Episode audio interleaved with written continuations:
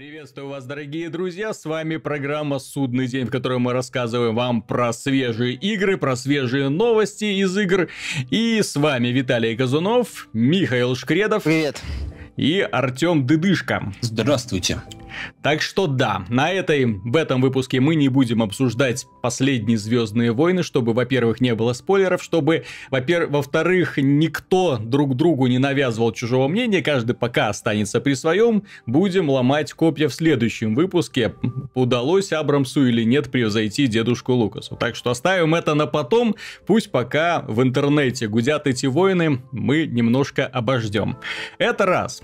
Уже поиграли в игру Xenoblade Chronicles X, в этот уникальный достаточно эксперимент э, студии Monolith, которая является внутренним подразделением компании Nintendo, и она сделала японскую ролевую игру, которая удивительным образом напоминает онлайновую ролевую игру, в которую, ну, забыли сделать доступ для миллионов других игроков, где бегает только один человечек, прокачивается, выполняет все эти квесты. Так вот, э, по мы сделали стрим игрового процесса и поделились своими, в общем-то, положительными мнениями. Действительно, очень хорошее впечатление игра производит, но у некоторых читателей закономерно возник вопрос, что же в ней такого уникального? По ним, почему я, что называется, читаю текст, и возникает в голове одна картинка, а потом вижу игровой процесс и понимаю, что мне это совершенно не нравится. Миша, вот попытайся объяснить, так в чем же притягательность Xenoblade Chronicles? Ну, я, собственно, X. уже говорил, чем конкретно мне эта игра нравится, в, собственно, и в том же ролике. В том, что в этой игре у меня есть постоянное ощущение прогресса, с одной стороны.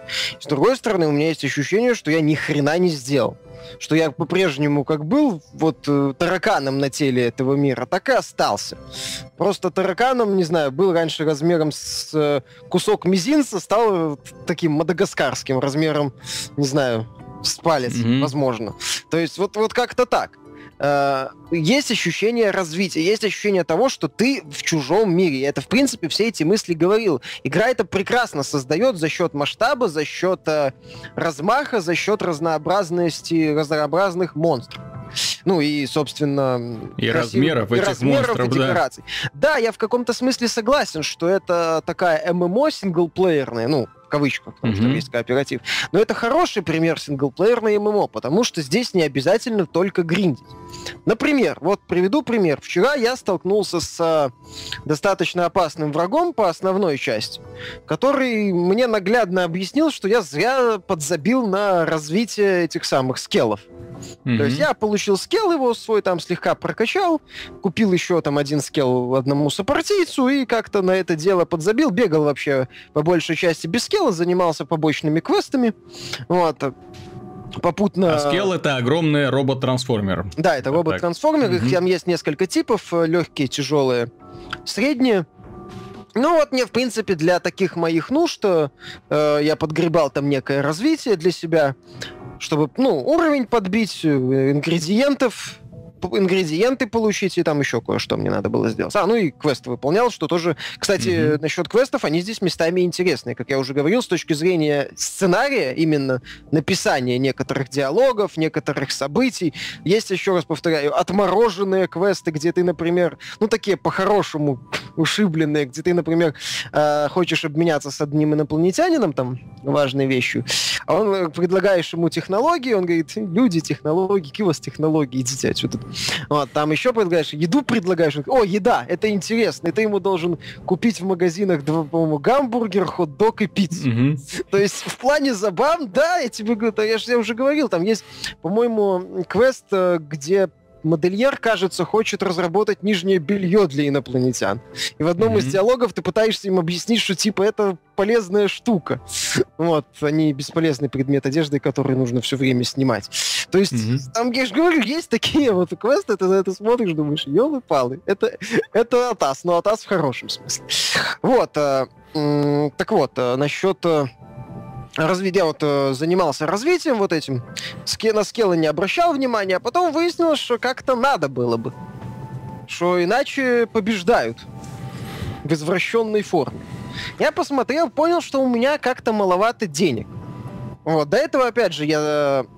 Ну, мне хватало, в принципе, для покупку вещей, Не mm-hmm. всегда топовых, но хватало. Был какой-то запас на всякий случай, если там надо было скилл выкупать. Ну, если, не, если там не вовремя э, выпрыгиваешь из скелла, то он как бы ломается, и надо тратить деньги на то, чтобы его восстановить. То есть у меня этот был запас, и вот э, я понял, что как-то у меня мало денег приходит. Я начал, открыл карту, начал смотреть, как я расставил вот эти зонды. Обратил внимание, что ряд зондов у меня расставлены, ну, мягко говоря, неправильно. Вот. Перерасставил их, э, доход вырос где-то на 5000 кредитов. Не слабо так. Причем mm-hmm. я еще и забыл, ну, что да. у меня пару зондов я не расставил. То есть э, там это достаточно такой интересный момент. Ну и вот это мне понравилось. Далее еще раньше было, я, например, тоже в ролике отмечал, прокачал э, э, одну из корпораций и купил отличную броню благодаря которой я без особых проблем и практически, ну, без перекача, вот, э, убил э, достаточно сложного босса. То есть, э, ну, хм. не слону... Артем, а помнишь, как он в прошлом выпуске нас задротами назвал? Да, я слушаю его и вспоминаю Lineage ну, так, я, так, я, так, так я ж просто да, вот это именно вот рассказ о Lineage. Ну. Когда человек Lineage, идет по-моему, только и, на полянках и, качаться можно. И задрачивается для это того, чтобы получить плюс один, заточить меч. Вот, а потом иду всех хвалю. Нет, так это...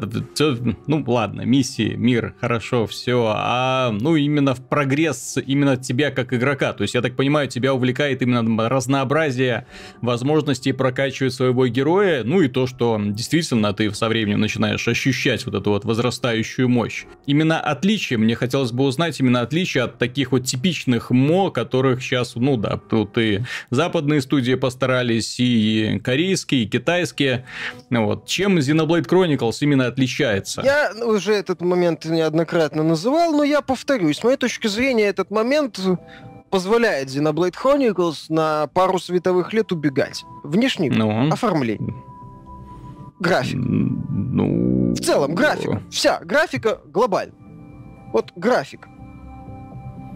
Ну, я бы поспорил, Тут недавно вышла какая-то у нас... Э, Black Desert? Ну да, что-то типа Black Desert, где можно няшек таких делать, что ой-ой-ой, весь интернет полнится роликами, как кто-то создает а, няшку интернет очередную. полнится роликами, как они в игру играют и что там такое. Там вроде неплохо говорят, но это open Нет, нет, там все, там все как раз у, у Black Desert все в плане геймплея очень плохо. А, там ну, если, если у тебя проблемы, э, скажем так, с восприятием, если ты не любишь такие вот типично западные... Восточные. Там, там, там, ну да, да, да, восточные. Там визуализация боя, это, конечно, от какой-то, не знаю, это ли, ли, люди, если, конечно, они страдают, ну, хоть какой-то формой э, эпилепсии, да, то есть если они склонны к этому, то это все, это моментально в кому их можно загнать вот от вида первого приема у какого-нибудь волшебника, потому что камера трясется, какие-то молнии начинают вышибаться, визги, крики и все такое. Ну и, да, в эпицентре всего этого действия танцует э, няшная девочка, действительно. Ладно, давай тогда я расширю, почему я ну. считаю Xenoblade лучше. Сочетание графики и механики. При такой ну, вот механике механика, мы да. имеем вот такую графику. Механика, да, я еще раз, я этого не отрицаю, с моей точки зрения это не является каким-то ахтунгом. Да, mm-hmm. в игре достаточно хватает элементов из ММО. Угу. Но опять же, а, мне, я повторюсь, мне это нравилось в, в МГС, который формально тоже можно при, прилепить ему шильдик э, ММО за счет того, что ты там можешь постоянно миссии заново проходить. Ну, заново да. и заново. То есть конце, концепция, да, постоянный респаун врагов, заново, да, заново, постоянный да. гринд. И потом вот это вот э, участвовать в режиме FOB. Вот. Mm-hmm. То есть, да, на них тоже можно налепить. Э, только мне, мне нравится, что я сделал какое-то действие, и это действие оказало влияние на другую составляющую вот моей вот этой системы, моего mm-hmm. развития.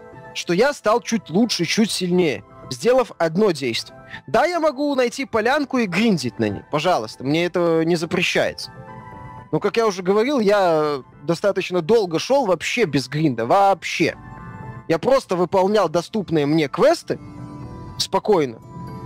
Вот, и, ну, на Аферните вот этот, на дружбу с э, персонажами, не со всеми, которые mm-hmm. были. Я не трогал вот эти мини-квесты с табло односложные. Я выполнял только такие более-менее проработанные миссии, которые там специальными вопросиками на карте обозначены. Их еще найти надо. И миссии на Аферните. И в целом шел неплохо. Опять же, мне было интересно вспомнить некоторые фишки из э, Xenoblade по боевой системе, что там врагов надо сбивать с ног. Угу. Надо набивать вот эту вот шкалу, стараться. Там, по-моему, еще есть целая классная настройка, ну, я пока не только на базовом уровне, там, соу, это самое, связи э, с командой для того, чтобы людям как бы понять, в чем страсть, да, Михаила, да, в общем-то, и всех поклонников данной игры, в чем смысл, почему они так от нее балдеют, достаточно показать пальцем на другой продукт, да, и, то есть, от которой тоже балдеют миллионы людей, Диабло тот же самый. И игра, в которой, в общем-то, весь концепт сводится к убийству монстров и постоянной прокачке персонажа. Постоянной, постоянной, постоянной, причем с очень сложной, которую разработчики постоянно еще наворачивают, наворачивают, наворачивают. Все это там дается, опять же, через крафт брони, через выбивание брони, через ее модернизацию, через э, пришивание к ней там каких-то дополнительных э, бонусов и так далее. То есть там очень такая сложная навороченная система, и люди снова и снова, снова и снова в одни и те же локации погружаются для того, чтобы усилить немножко своего героя. В этой же игре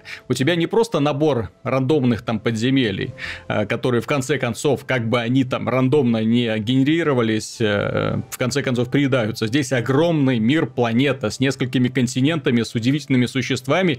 И действительно, когда ты Э, что называется, вливаешь свои деньги в инфраструктуру данного мира, то есть когда ты начинаешь там продвигать определенные компании, чтобы они делали определенную броню, когда ты начинаешь добывать ресурсы для производства определенного вида техники. Я очень... хочу отметить, что с точки ну. зрения ну... сценария, прописанных некоторых моментов, именно развития событий в миссиях, да, они все сводятся, иди убей, иди принеси, но, грубо говоря, в любой ролевой игре к этому плюс-минус угу. многие занятия сводятся. Понимаешь? Вопрос в том, что еще в процессе вот этого «пойди убей, пойди принеси» происходит. И как угу. это обставлено хотя бы на уровне написания там диалогов или каких-то забавных событий. Я привел, например, пару миссий угу. таких задорных, когда вот ты принимаешь миссию, начинаешь ее выполнять, и тебе смешно. Ну, блин, она местами такая по-хорошему дебильно смешная. Местами угу. такая и по-японски драматичная показатель. В этой игре ты, тебе интересно, ты берешь следующую миссию, тебе интересно, потому что ты, в принципе, думаешь, так, какая хрень со мной сейчас произойдет? Ну или какую интересную историю взаимоотношений двух персонажей тебе расскажут? Угу. Там вот это, тоже важно, это да. важный момент, и, и, и он, с моей точки зрения, в Xenoblade есть. Да, в игре караул подачу. Да, в игре полный капец с главным героем. То есть он вроде бы может влиять на происходящий мир, но в то же время вот через эти вот 2-3 варианта, и все как бы знают, что он сказал. Я, может, в видео по Xenoblade недостаточно понятно высказался или вообще на эту тему не говорил. Но я считаю это хреново. Или mm-hmm. показалось, что это я считаю это хорошо. Нет, я не считаю это хорошо. Это капец. В плане подачи этой игре надо бы как-то подтянуть. Я и повторю, что в плане английской локализации тоже там все угу. не бог весть. И отмечу, что да, она местами японская. То есть там э, есть показательно смешной персонаж, показательно продвинутая девочка 13 лет. Вот. Э, потом, что там еще? А, да, это э, Эльма, которая полковник. Ну, геро герой стереотипа, да? И Эльма, которая вроде по сюжету полковник, который на вид лет 20 с небольшим. То есть чем-то я не тем занимаюсь, понимаешь? То есть mm-hmm. мужики такие квадр- с квадратными лицами. Голову, кстати, зовут Вендом. Mm-hmm. На ударение на первый слог и пишется в одно слово. Mm-hmm. То есть она местами такая, я же говорю, забавная именно забавная, местами по-японски такая серьезно драматичная, но полноценно серьезно я бы, я бы ее не стал воспринимать. Потому что там в целом есть такие анимешные шаги, типа вот mm-hmm. э, персонажи, которые сотрудничают со злодеями, но внутри они добрые и вообще их угнетают. И вообще они на самом деле хорошие. Там есть такие моменты. Что там есть? Так, кстати, там есть лазерный меч. Угу. Вот, и в целом такие отсылки к Звездным войнам забавные. То есть в этом плане это все у игры местами неплохо. Я же говорю, я вот наиграл уже 40 с лишним часов, и все равно мне интересно брать следующий квест. Угу. Не каждая ролевая игра западная такое мне предлагает. Некоторые за это время уже успевают кампанию закончить, основную часть сюжетных квестов мне выдать. И четко осознать, что, в общем-то, ну да. Тут, тут я согласен. Так что да, Xenoblade Chronicles, он производит то отличное впечатление на самом деле. И если уж брать, то брать ролевую игру, которая увлекает надолго, а не там на десяток часов, хоп, прошел и все, и до свидания. Нет, если брать ролевую игру, то хочется уже погрузиться в этот мир и его раскопать до основания. И вот данный проект позволяет это сделать. Это и мир, это и персонажи, это в конце концов постоянный какой-то сумасшедший апгрейд всего и всего всего. И с необходимостью, да, путешествовать по этому миру и любоваться на этих странных чудовищ. Потому что я, честно говоря, был поражен именно уровнем графики для Wii U. Очень достойно. Да, в общем-то, благодаря арт-дизайну эта игра выглядит, ну, просто потрясающе. Даже по меркам тех ролевых игр, которые вышли для консолей старшего поколения. То есть, возможно, здесь и нет каких-то супертехнологий, но вот именно благодаря вот этому всему космическому окружению смотрится все это замечательно. Так, ну, поскольку Миша тут одну игру хвалил, вторую дадим ему поругать. Дело в том, что он прошел King's Quest Chapter 2, э, вторую главу, и э, от первой главы напомню, он был в восторге, да, в общем-то, всем нам она тоже понравилось, потому что возбуд... возбудила, возродила, возродила те далекие воспоминания о таких вот классических э, квестах, плюс э, приправленных вот э, с многими современными тенденциями, то есть такой вот уникальный сплав классики и современности, то есть когда старое приключение обрастает новыми красками и позволяет новое, да, заново принять участие в задорном путешествии юного короля, ну, будущего. Вот. Но вторая часть оказалась не так интересна. Дело в том, что если первая глава, она тянула, в принципе, на самостоятельную игру, от и до, там можно было ее рекомендовать к покупке здесь и сейчас, то вторая, это уже, да, это уже эпизодик, причем эпизод, который деградировал. Вот сейчас Михаил нам про это и расскажет. Ну, я для если начала... найдет цензурные слова. Ну, я для начала отмечу, что игра именно выглядит, что называется, хреновато, если в прямом сравнении с первым эпизодом, что угу. неизбежно и правильно, все-таки это одна серия. И отмечу, что она, в ней есть позитивные моменты. В ней все еще сохранились неплохие загадки формата «нашел предмет», угу. как-то там думаешь, как его использовать. Вот. По-прежнему есть нелинейность, то есть не обязательно там, ты, ты не должен решить вот N загадок, в четко выстроенном порядке. Ты можешь, там есть э, свобода действий определенно.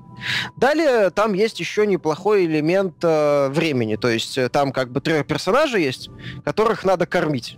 Ну, э, там mm-hmm. все герои оказались в плену у гоблинов в подземелье. Вот, э, этого Грэхэма выпускают из из, из камеры, чтобы он там паутину снимал с потолков, там какого-нибудь э, монстрика покормил. То есть он mm-hmm. как бы у них э, на подхвате теперь работает. Он пытается убежать. Вот, обнаруживают, что там есть три героя, которых надо кормить. Вот. Если у героя заканчивается еда, ну, он голодает, его как mm-hmm. бы убирают из происходящего. То есть, соответственно, появляется такой элемент заботы о персонажах, хотя, в общем-то, персонажи там такого в первом, скажем так, это не самые интересные были персонажи в первой серии. Вот. Но они здесь есть, и о них надо заботиться, и это, в общем-то, неплохо. Опять же, это твои поступки, твои действия, ну, оказывают, э, находят отклик в происходящем. Вот это вот мне, вот эти моменты мне понравились. Ну вот. Теперь... Ну, идея отличная, что же плохо? Ну, Начнем с того, что как бы это финал у этой идеи очень спорный, ладно. Она есть, это неплохо. Начнем с того, что в игре нету интересных персонажей больше. Ну, таких крутых, типа Мэнни, вот этого еще большого рыцаря, там, трех троллей, где у каждого был свой характер. Понимаешь, в предыдущем, из предыдущего эпизода все персонажи были по-своему интересны. Даже вот эти вот жители деревеньки. Вот. Здесь э, есть, да, персонажи, которым ты был, ты встречался раньше, ничего интересного про, ты про них не узнаешь, чего-то необычного, какого-то развития нет. То есть герой оказался в плену у гоблинов, герой ушел из плена гоблин. Вот, mm-hmm. собственно, сюжет. Ну, то есть каких-то интересных таких происшествий, реально крутых моментов нет. Э, исчезла куда-то вся постановка. Какие-то погони эффектные, вот ешки необычные. Все. Ган нету. Мгм. Вот, э, крутые... Дорого такое ставить, естественно. Вот, далее крутые загадки, ну, именно такие логические загадки, когда вот тебе дают некую там доску или комнату, и ты должен определенно найти на таком ограниченном пространстве решение за счет взаимодействия с предметами. Тоже практически нет. То есть, по сути, большая часть загадок это вот предметы нахождение и применение, ну и иногда на внимание. Все. То есть загадок и, э, с точки зрения разнообразия упрост... ну, их стало меньше. В целом стало меньше моментов. Э, Проходится это все часа за три с небольшим. Вот. При этом шуток маловато. Гоблины как новые персонажи никак. Да, они иногда шутят э, неплохо, но в целом как-то как злодеи из них, э, ну, такая масса просто. То есть вот есть как бы у нас группа злодеев каких-то. Все. То есть в целом это получается такой очень средненький проект, э, ощутимо хуже замечательного первого эпизода. В целом еще неплохая игра, вот, но не более. Видно, что она ощутимо бюджетней, ощутимо проще местами, вот, и какого-то вот такого, ну не то чтобы удовольствия, ну нету, но радости, что ли, от какого-то крутого сказочного приключения. Вот в первом эпизоде это было. Целиком а, было великолепно. Во втором эпизоде этого нет. Во втором эпизоде он воспринимается, да, как просто вот выдранная серия из, из долгоиграющего сериала. То есть он вроде отдельно продается, отдельно брать я его смысла не вижу. Вот. э, Ну да, сейчас уже подошли к тому периоду, когда нужно внимательно ждать окончания цельного эпизода. Да, не эпизода, а цельного сезона, если это можно применить к отношению к играм. Дело в том, что в данном случае, знаешь, сложилось такое впечатление, что разработчики все силы бухнули в создание первого эпизода для того, чтобы, ну, раззадорить игроков, показать, что вот что мы можем сделать. Ну, игроки, естественно, поблагодарили их за, первые, за первую главу. Людям очень понравилось то, что они сделали, потому что сделали действительно очень качественный, очень хороший продукт. Я повторюсь, его можно рекомендовать тем, кто любит приключенческие игры, даже в качестве самостоятельной игры, в качестве отдельной, потому что там прохождение на сколько? Часов на 6? Первой части, часов 6, да. Да, пе- да, часов 6. Там, ну, достаточно серьезный, большой проект для небольшой игры. Опять же, да, где же мы оцениваем еще стоимость ее. Вот вторая часть уже, да, видно, что ребята уже решили уже от, э, от идти по простому пути, по пути наименьшего сопротивления. Каким будет третий эпизод, возникает вопрос. За ним четвертый или какой там они? Да, всего Насколько- пять. Да, всего 5. То есть сколько там они собираются это сделать и каким будет финал, тоже интересно. Поэтому да, теперь рекомендовать игру к покупке именно как всю полностью, купить сразу все полностью нет. Теперь уже остается ждать финала, потому что видно, что ребята на первом эпизоде выдохлись на первой главе и теперь делают уже достаточно шаблонную работенку, ну, достаточно привычную по прочим бюджетным квестам, которых мы и так уже видели всему. Как очарование доброй сказки пропало. Зато нам показали 12 минут нового игрового процесса из Мафия 3.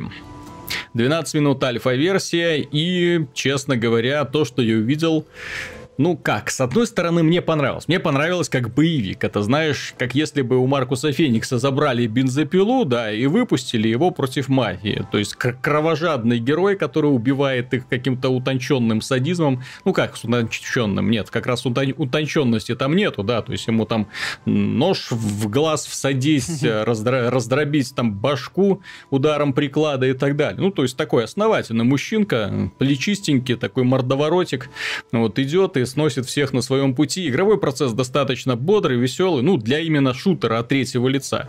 Вот Артем, как большой нелюбитель всяких стрелялок, бегалок, да, то есть, Артем, у тебя какое мнение вообще сложилось по демонстрации данной? Так, ну давайте начнем с того, что бодрая стрелялка это не то, что я ожидал увидеть от мафии. То есть, когда я Логично. Когда я видел первую мафию, она всегда так дистанцировалась от GTA тем, что вы там как бы играетесь в детские игрушки, а у нас все солидненько так, в, в Мгм. итальянском стиле, превышать скорость на машине нельзя, все очень так четко и аккуратно выдержано. И здесь, наверное, вот э, ну, хорошо, если не Mad Max я местами. Под конец я уже Mad Max реально начал вспоминать. От э, того, что, когда, ну, там, как ты говоришь, когда вот садистки всех тыкает ножом, это еще, ладно, это сейчас как бы в жанре... Ладно, да? Ну, ага. Половина, ну, половина игр, наверное, такая. Особенно у Ubisoft абсолютно все игры такие. Просто представление у разработчиков, что вот, наверное, человек вот такой вот, он состоит из обычной воды, и в нем костей нету, это все нормально. Mm-hmm.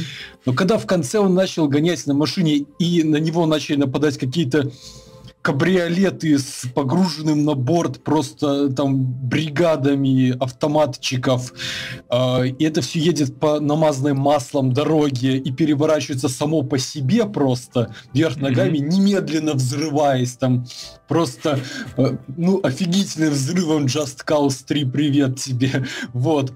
Э, ну, я подумал, что, наверное, они немножко решили э, добавить шоу и переборщили, то есть поблагодарят ли за это их э, любители старой доброй мафии? Я думаю, что любители старой доброй мафии все-таки очень педантично относятся к стилистике, тем более, что вторая мафия, как бы ее не ругали, ее ругали за все что угодно, но только не за стилистику и не за внешний вид.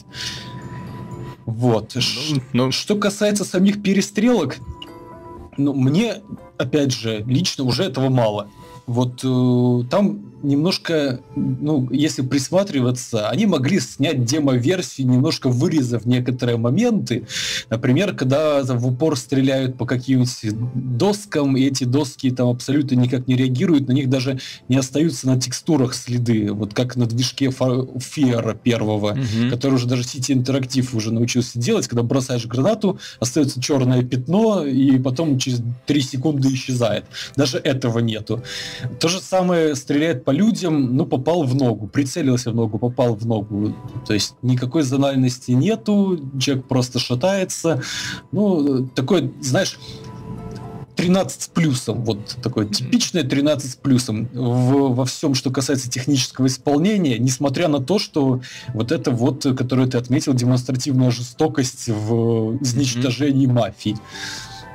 Вот. Ну, насколько... Ну, я соглашусь. То есть, именно реакция попаданий для меня игры от Rockstar в этом плане впереди планеты всей, потому что вот они, вот этот движок, который они используют, он, ну, для шутеров, по-моему, подходит идеально, потому что там поведение человеческого тела в ответ на ранение просчитывается, ну, супер просто. Вот именно когда стреляешь по конечностям, как их разворачивают, они падают, потом встают хромая, куда-то пытаются бежать, класс. Вот это, к сожалению, очень не хватает современным шутерам, и в мафии, да.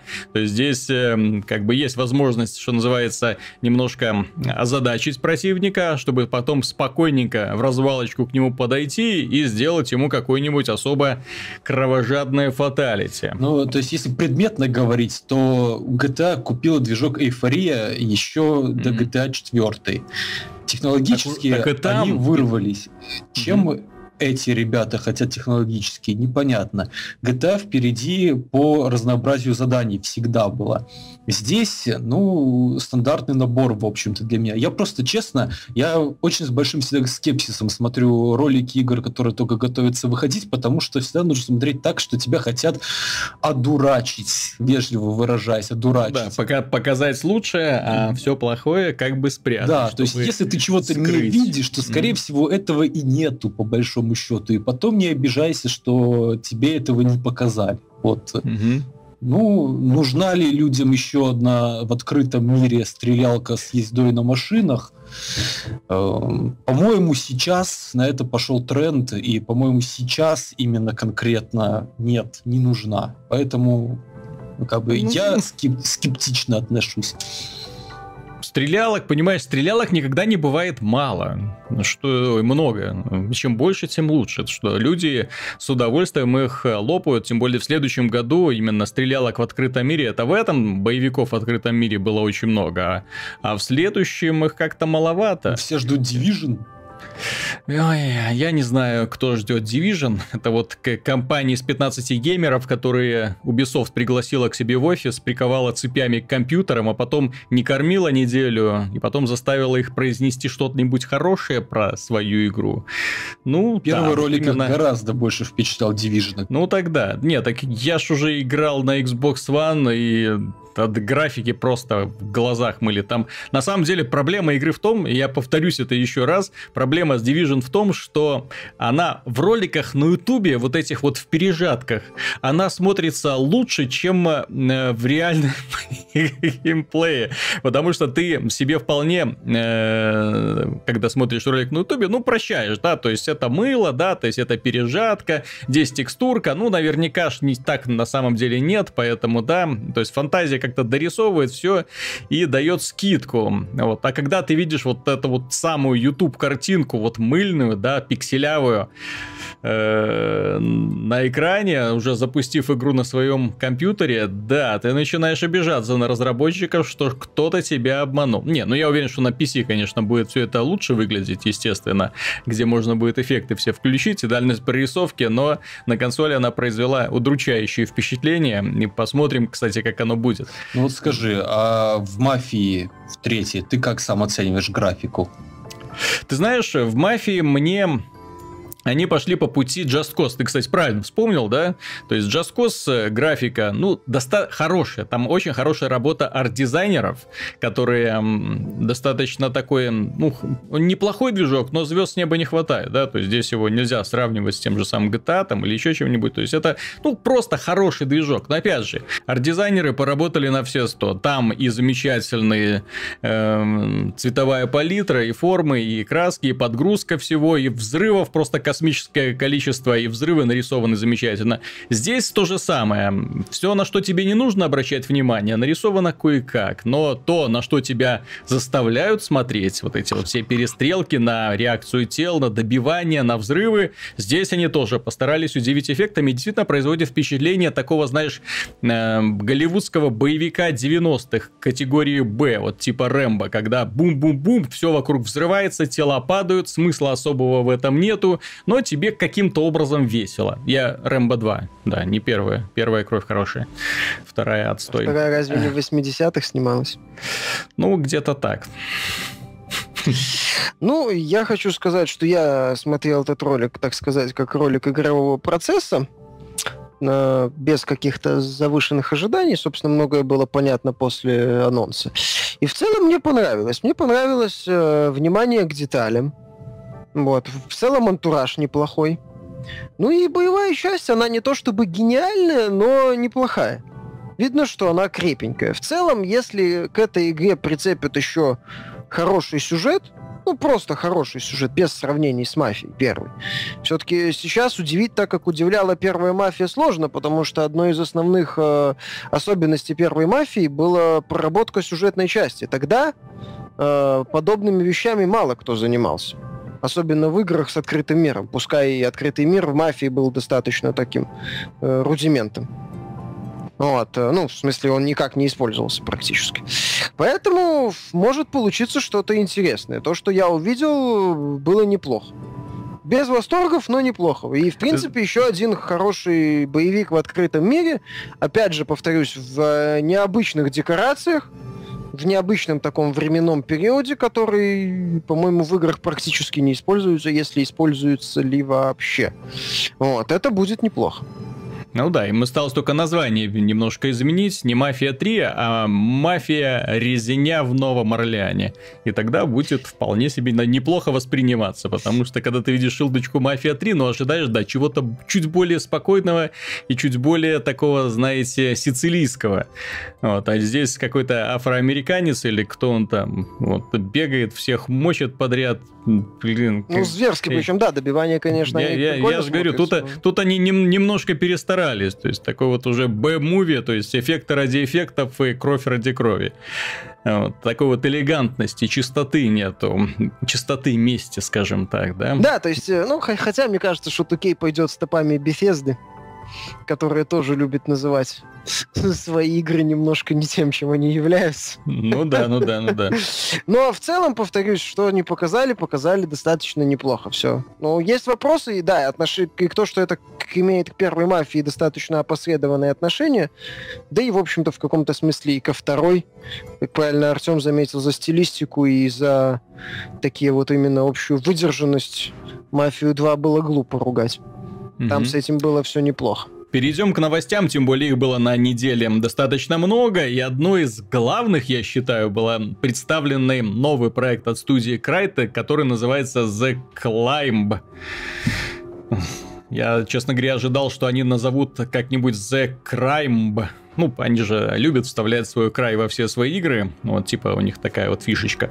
Вот, но нет, назвали просто The Climb, и она предназначена, данная игра, для шлемов виртуальной реальности, для Oculus Rift, и показывает нам, как это не просто куда-то карабкаться по скалам. И вот тут сразу у меня возникает два вопроса. Первый вопрос. Край, ты какого черта?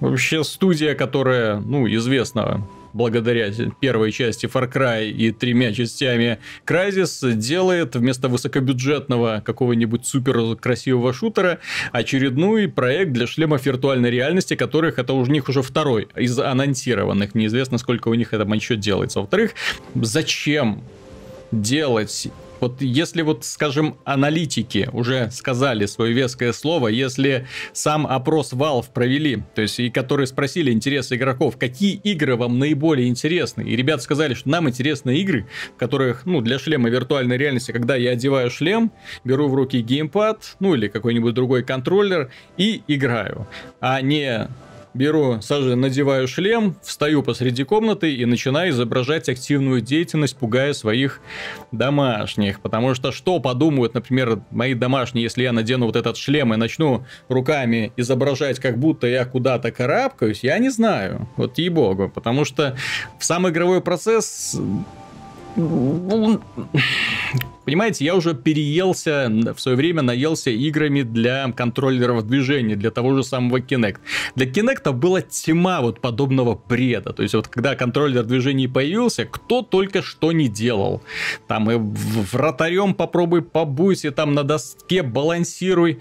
Ну вот ты джедая попробуй изображай, правда, без меча, но пытайся как-нибудь это все делать. Фитнес-упражнения, танцы и прочая ерунда. Ну и да, и прочие виды активной деятельности, вплоть до гребли или э, симуляции наездника. Ну, бреда было много, на самом деле. И вот сейчас вот для PlayStation VR то, что я вижу, вот у меня вот такое ощущение, что вот именно вот весь этот вот концентрация бреда, который люди делали в свое время для Kinect, вот оно вот плавно перетекает вот именно сюда. Очередной какой-нибудь спорненький дурацкий концепт, который интересен только для скромной категории создателей и небольшой части интересующихся энтузиастов. В общем-то и все. Я, честно говоря, вот именно боюсь как-то даже комментировать эти действия студии Crytek. Мне бесконечно жаль, что ребята из, скажем так, таких вот, знаешь, эм, ну, которые, в, которые ворочали крупными бюджетами, перешли вот к такой вот странным экспериментам, более чем странным экспериментам, которые подходят больше для какой-нибудь маленькой, какой-нибудь инди-студии, которая только-только начинает о себе заявлять. Ну, а вообще, кстати, серия Crysis, как у нее с прибыльностью? Мне, мне вот этот вопрос просто интересен. Ну, тут нужно Electronic Arts спросить. Судя по тому, что не спешат они продолжать эту серию, вряд ли все хорошо. Вот, мы как-то уже говорили, что с Крайта как-то крупное издательство работать не торопится. Угу. Что компании, в том числе, если помнишь, были слухи, что у нее очень серьезная финансовая проблема. Ну да, их купили, их там проинвестировали, да. Вот, да, ну они же продали вот этот Homeworld, ой, Homeworld, э, Homefront. Угу. Homefront, то есть у них там были определенные трудности, и сейчас, мне кажется, Крайтек пытается на чем-то заработать, не вкладывая серьезные суммы. Угу. И VR под это дело отлично подходит принципе... Вот очень сомневаюсь, что можно заработать на платформе, судьба которой очень странная. Ну, VR, э, пытается заработать вот на этом. В принципе, ну, со стороны, с моей точки зрения, это выглядит относительно логично. То есть есть платформы, которые, ну, хоть какой-то старт у нее будет. Если э, на этой платформе будет игра с относительно громким именем, как в случае там Крайта все-таки узна узнаваемо, опять же, mm-hmm. на каждой платформе они выпускают по отдельной игре и пытаются за счет этого заработать. Э, то есть э, я не думаю, что... Это же небольшие игры-то, это относительно. Вот, то есть вложения там не какие-то гигантские. Соответственно, они хотят вот на эффект, на стартовом эффекте, в принципе, заработать денег. Э, ну смотри, Шаг есть отчет, есть отчет аналитиков, которые прогнозируют продажи устройств типа PlayStation VR и Oculus Rift. Во-первых, они говорят, что PlayStation VR будет продано больше, чем Oculus Rift, э, ну, опираясь на какие-то там свои данные предварительные о цене данных устройств, мол, PlayStation VR будет стоить дешевле. Ну, посмотрим. Вот. Но, тем не менее, их оценки по поводу того, сколько удастся продать этих шлемов, это около 300 тысяч для Oculus Rift и около 400 тысяч для PlayStation VR. То есть, вот это вот потенциальная аудитория для новой игры. То есть это очень мало. Виталий, может, у них какие, какие договоренности есть с PlayStation и Oculus, может, их они защищену финансируют. Опять mm-hmm. же, понимаешь, Крайтек все-таки имя как ни крути. Да, с кучей оговорок, но все-таки за счет имени Крайтек что-то можно продать, мне кажется. И Крайтек сейчас этим пользуется, потому что крупных контрактов, я так понимаю, у них нету, да. Угу. Это плохо. Артем, у тебя была мысль какая-то? Ну, мысль первая, что они, собственно, ничего не теряют. У них хороший движок, который дает красивую картинку.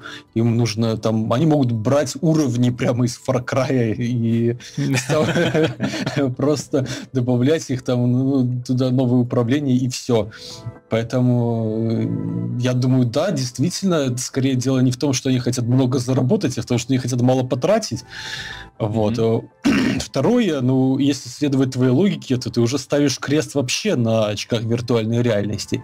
То есть я не ставлю крест, я утверждаю, что данные устройства приживутся только в среде энтузиастов. Это не будет массовое устройство, как бы разработчикам этого не хотелось. Ну, я по своему опыту использования этими устройствами скажу, что потенциал у них очень даже может быть, потому что ощущения действительно абсолютно другие, и не нужно ходить по, по комнате и там щупать стены, достаточно сидеть на стуле и точно так же обычным контроллером управлять, э, что... Но это же бред тогда получается. Бред? Какой тогда смысл куда-то цепляться руками, если ты будет вся твое, все твое действие заключается в том, что ты просто сидишь как дурак смотришь и нажимаешь на кнопку запрыгни туда, запрыгни сюда. Ну, Но тебе это... стрёмно, руки вот мелом. Ну да, там ага. за счет эффекта высоты, за счет там вроде журналисты западные, которые поиграли, сказали, что прям вау, высоты бояться заново начал. Угу. Да, если там, допустим, когда появлялись игры типа Assassin's Creed или даже тем более Mirror's Edge, там вообще, ну, ничего не было, кроме паркура изначально. Вспомни. Ну ладно, в Assassin's Creed были еще кровавые зверские убийства. Но все равно, mm-hmm. в первую очередь, это был паркур и вот этот вот ощущение, что я залез на крышу, и мне, ой, как страшно, ой, как страшно. Плюс хорошие виды, и плюс, ну, как ты верно заметил, что тупо больше нечего. Там ничего не, не будет выходить. Вот. И он может войти там в какой-нибудь там, ну, знаю, продаваться вместе с самим девайсом, э, там, не знаю, mm-hmm. продвигаться разработчиками как, как тестовая модель, что-то такое. В конечном счете, я говорю, все упирается в вопрос, а что вообще может этот самый Oculus Rift, Oculus VR? Вопрос не, не такой простой, потому что ведь кто-то должен вначале наэкспериментировать, когда были, появились 3D-ускорители, тогда было проще. Тогда все на процессорах делали, то, что должен был делать 3D-ускоритель.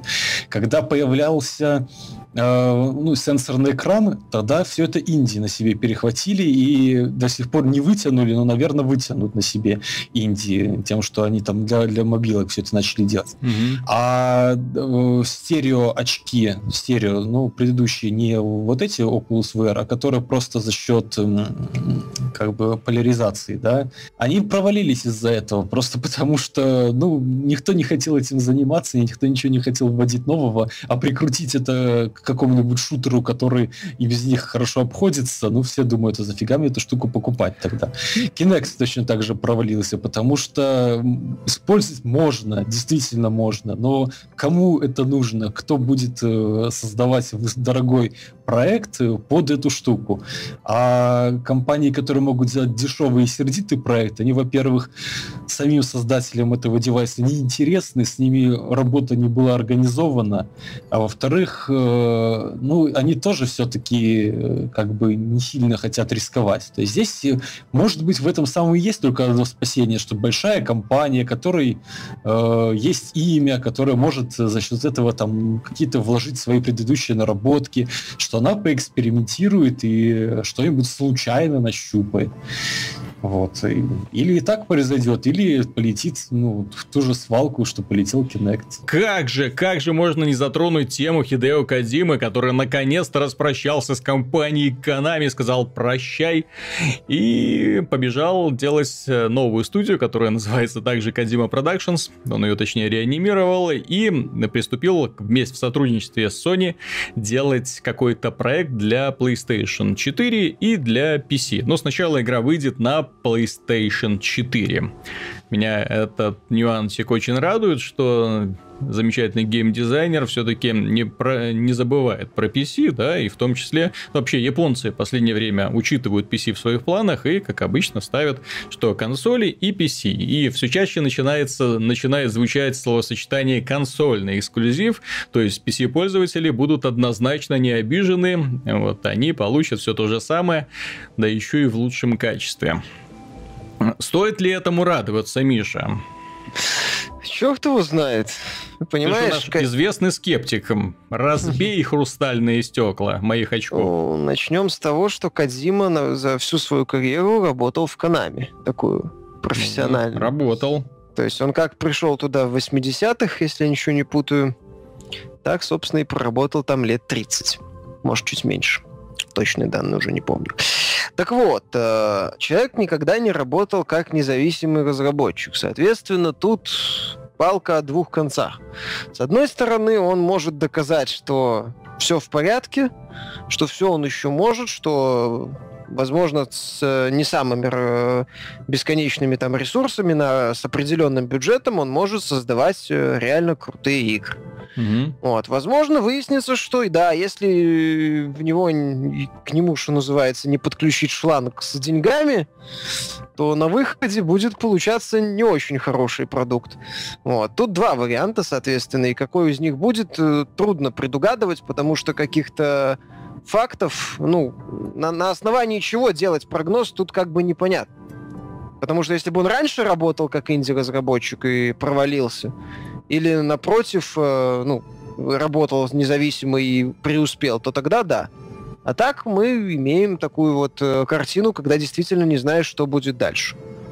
Ну вот. Напомню, что он же не только Metal Gear делал, там в, в разработке других проектов разной степени успешности участвовал. Вот. Ну, посмотрим. Мне интересно, в любом случае, мне интересно, что он предложит, потому что, в принципе, он, у него необычные взгляды на многие вещи, и будет То есть интересно. Ты думаешь, без, без больших бюджетов Кадима будет уже не тот, да? Я не Хорошую думаю, игру я сделать не, не знаю. сможет. Я говорю, что есть такой вариант, что вот он может и не сдюжит. Mm. Что в рамках просто сотрудничества с Sony, там же вроде была информация, что каких-то инвестиций особых нету, хотя там есть, э, ну, я так понимаю, Sony что-то будет выплачивать Казиме в рамках соглашения. Была, бегала информация, что Sony издатель, но это пока все достаточно так, э, без каких-то таких стопроцентных Но пока я, я даже не, не уверен, что у них концепт какой-то игры, которую они будут так делать это вместе, собой, что он уже сформирован. То есть это пока намеки, что пока они, знаешь, пользуются именем Кадимы, радостные, довольные, ура, у нас появился новый козырь. И как бы этот проект, он вполне может в итоге превратиться в условного The Last Guardian, который как бы есть, ну, как бы и нет, да? Такая птичка, да.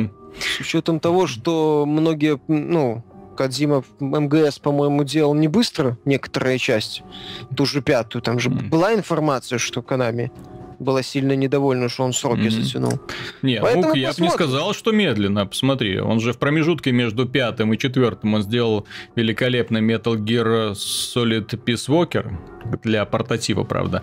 Вот, Ну, игра, да, кстати, игра, была, Soldier был о- отличный. игра была отличная, да. Пожелаем Кадзиме, несомненно, удачи. Великолепный геймдизайнер, который подарил нам замечательные игры, с которыми связано э, очень много приятных воспоминаний в детстве и в зрелом уже возрасте. Достаточно много игр он вышел. В общем, каждая из них была по-своему уникальна, хоть и называлась Metal Gear. Вот, э, товарищ не любил экспериментировать, любил экспериментировать с игроками, над игроками. За это ему тоже особое спасибо. Любитель пробивать четвертую стену, так что да, ждем новые игры от него, посмотрим, что в итоге получится. Закончить выпуск хочется очень интересной новостью, касается она разработчиков эм, необычной игры, Rocket League – это такой футбол на машинках. На реактивных машинках, кажется, глупость несусветта, однако ребята уже подняли 50 миллионов долларов. И они Подняли поделили... они чуть меньше, но... да. Ну да, то есть в итоге Общий- игра заработала, а игры. да, да, а куда что пошло, это уже э, пусть и с издателями разбираются и с партнерами. Тем не менее, э, главное э, ответ, почему, как у них получилось получить такую популярность при достаточно спорной концепции. То есть, ну, м, если бы кто-нибудь предложил, слушай, не хочешь купить игру про реактивные машинки, которые играют в футбол, ты знаешь, я бы засомневался. Однако, они что сделали? Игра с их подачи была бесплатно доступна в PS Plus в день выхода. Соответственно, миллионы людей сразу получили к ней доступ, и да, миллионы людей начали транслировать свое мнение в интернете, что отличный продукт, реально-то вышел. Во-вторых, а- и что на мой взгляд, очень важный шаг для независимых разработчиков.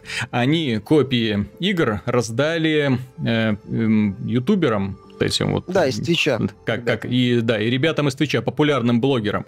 И, ты знаешь, эффект превзошел все ожидания. Дело в том, что у каждого более-менее популярного ютубера, ну и товарища с Твича, не знаю, как твичера, как, как какая-то терминология вообще есть какая-то. Ну, Скорее у- стример.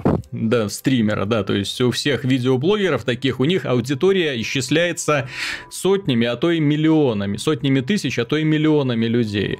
И в некоторые по своему влиянию оказываются, ну скажем так, больше оказывают влияние на свою аудиторию, чем иные журналисты. Журналистами договориться сложно, журналисты требуют за свое участие, как правило, денежку, да, там на рекламные бюджетики и прочее. А здесь ребята пошли простым, банальным путем и выиграли. То есть главное разнести весть о продукте, главное сделать его модным. И когда ты заходишь одномоментно, допустим, на YouTube или в Twitch, видишь, какая игра пробилась внезапно в топ, ты смотришь, чем люди занимаются, видишь, что им весело, хочешь попробовать и идешь, э, ну, покупать игра уже в PS, из PS Plus вышла, да, пошел купил, зашел в Steam, о, класс, куплю. Вот, тем более стоит она не таких больших денег. И вот так вот понемножечку все это разносится. Не надо сразу делать сумасшедшие ставки, да, на свою игру, там пытаться сразу там отбивать.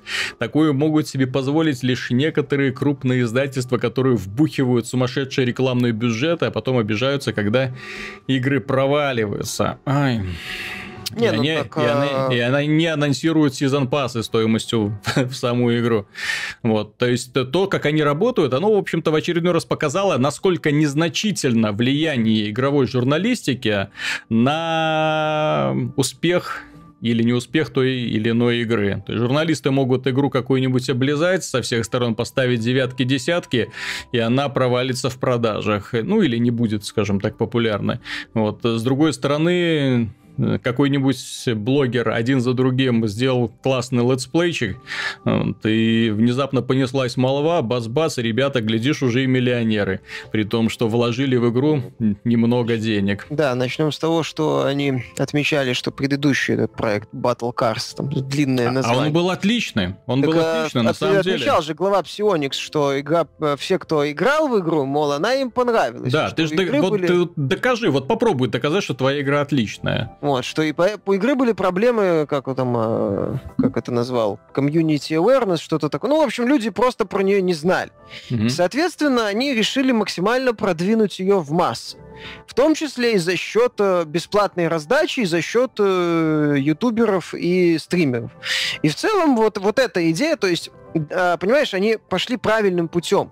Они вот то, что мы как-то говорили по поводу Сиджа, угу. вот этого, что Ubisoft пытается сразу заработать побольше денег, они вот как раз пошли тем путем, вот правильным, что они решили сразу как можно больше аудитории привлечь. Раздать. Сначала сразу, раздать, да? да? Первая порция игра... бесплатно. Именно так. То есть куча людей на PS, PS Plus смогли скачать. За счет этого, за счет позитивного отзыва от э, пользователей PS4, кстати, у игры, я не исключаю, что э, потянуло за собой продажи в Стиме. Угу. Вот. То есть проект именно взлетел. Опять же, они, мое мнение, удачно вышли летом, когда относительное затишье. По-моему, они в начале июля выходили, если я ничего не путаю. В июле, кажется, выходили. То есть очень удачно выбрали место, чтобы, ну, дату выхода.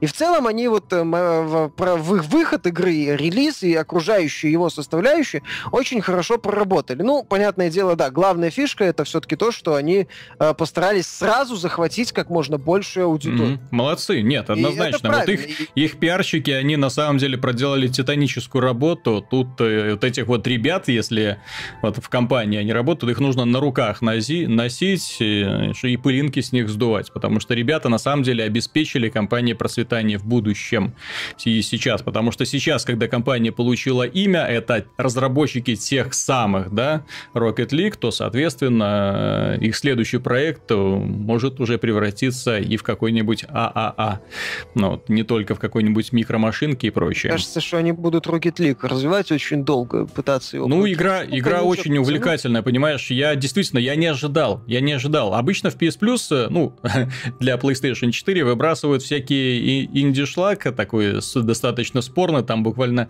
игры, которые стоит играть и которые действительно оказываются классными, это Towerfall, вот я вспомню, шикарный мультиплеер вообще, хоть и пиксельный. И вот Rocket League, я залип с сыном, просто мы вечерами пропадали в этом Rocket League, сумасшедшая аддитивность игры, класс, мне очень понравилось. Вот, отлипнуть очень сложно, даже несмотря на то, что существуют, скажем так, другие, более взрослые, более серьезные игры. Нет, гонять мячики на машинках это чертовски весело, я вам скажу.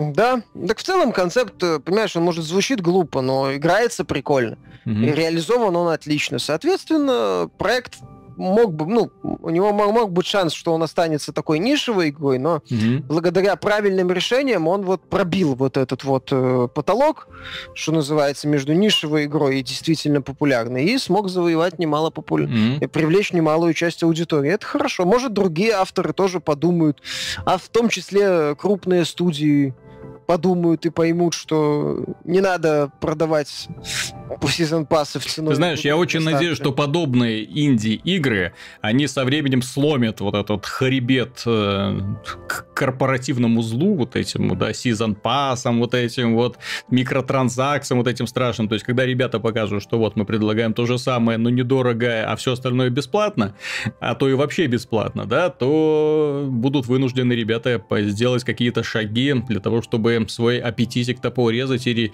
ремешки-то немножечко подзажать. Ну, я потому согласен, что, да. Наверное, потому что главное... в этом году ситуация меня реально начала напрягать. Вот с выходом вот этих вот мультиплеерных боевиков с просто какими-то неподъемными аппетитами в плане желания забраться к тебе в карман. Нет, ребята, нет, так дело не пойдет. Артем, есть что добавить по этому поводу? Рад ты за ребят? За ребят я, конечно, рад, но, по-моему, всегда Немножко мы оказываемся в такой ситуации людей, которые пытаются задним числом объяснить чей-то успех, а вот чтобы мы умели предсказать чей-то успех, этого у нас гораздо реже получается. Знаешь, наша задача рассказывать, доносить до людей о вести о хороших играх и ругать плохие игры. Не, ну когда эта игра вышла, мы о ней писали, поставили хорошую оценку, поэтому моя личная совесть чиста. А что касается вот этих вот корпораций, ну, во-первых, я всегда утверждаю, что это связано с, в принципе с консолями, как с платформой зак... Консоли закрытой. зло, консоли зло, да? Консоли закрытая платформа. Закрытая платформа, это значит, что у нее есть хозяин, который заказывает музыку. Mm-hmm. Вот, это долгая тема для разговора. Второе, это, ну, от чьей-то удачной идеи до ее реализации на каком-то более высокобюджетном уровне может пройти там 10 лет, и mm-hmm.